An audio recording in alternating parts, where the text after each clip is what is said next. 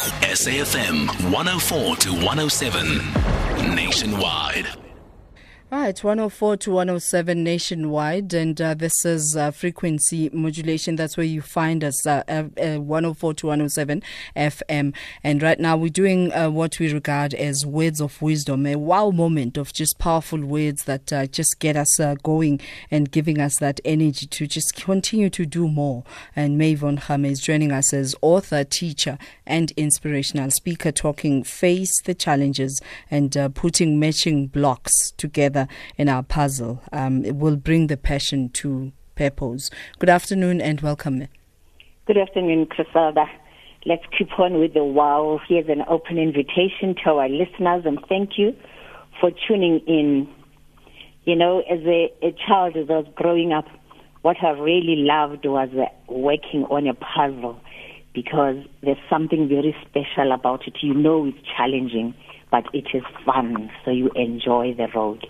But also, the big lesson there is that you know the destination, because some of the challenges that we're facing is the confusion that we've lost to the ancient wisdom. Who am I? Where do I come from? Where am I and where am I going? In my journey, I have found that even with the sacred encounters and great teachers I've met in the world, and even the teachings in my church from the upbringing and everything. So when you have the intention and you know the destination, it's much easier to get there. So my invitation to all of us today is to pause and reflect that why do we get lost in that journey? What are the blockages? And in some other instances, why do we keep going to the same place?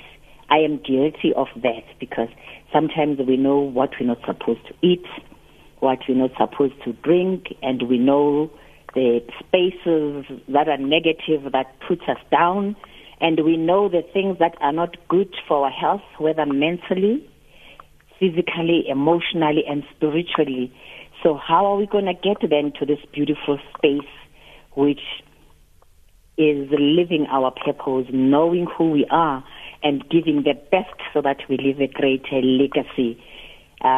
Some of us don't have GPSs to go there, and there are no roadmaps, and you keep on driving in circles. And I'd like us today to go deeper.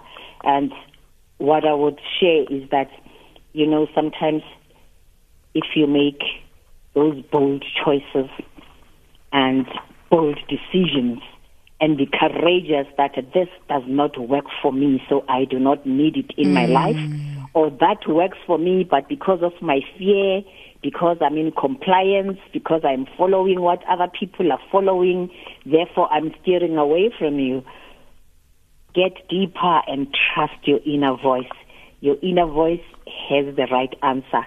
I have experiences. I can give the whole day testimony about the inner voice. Even choosing my career as a child, I used to like teaching people and say, come, let's do that.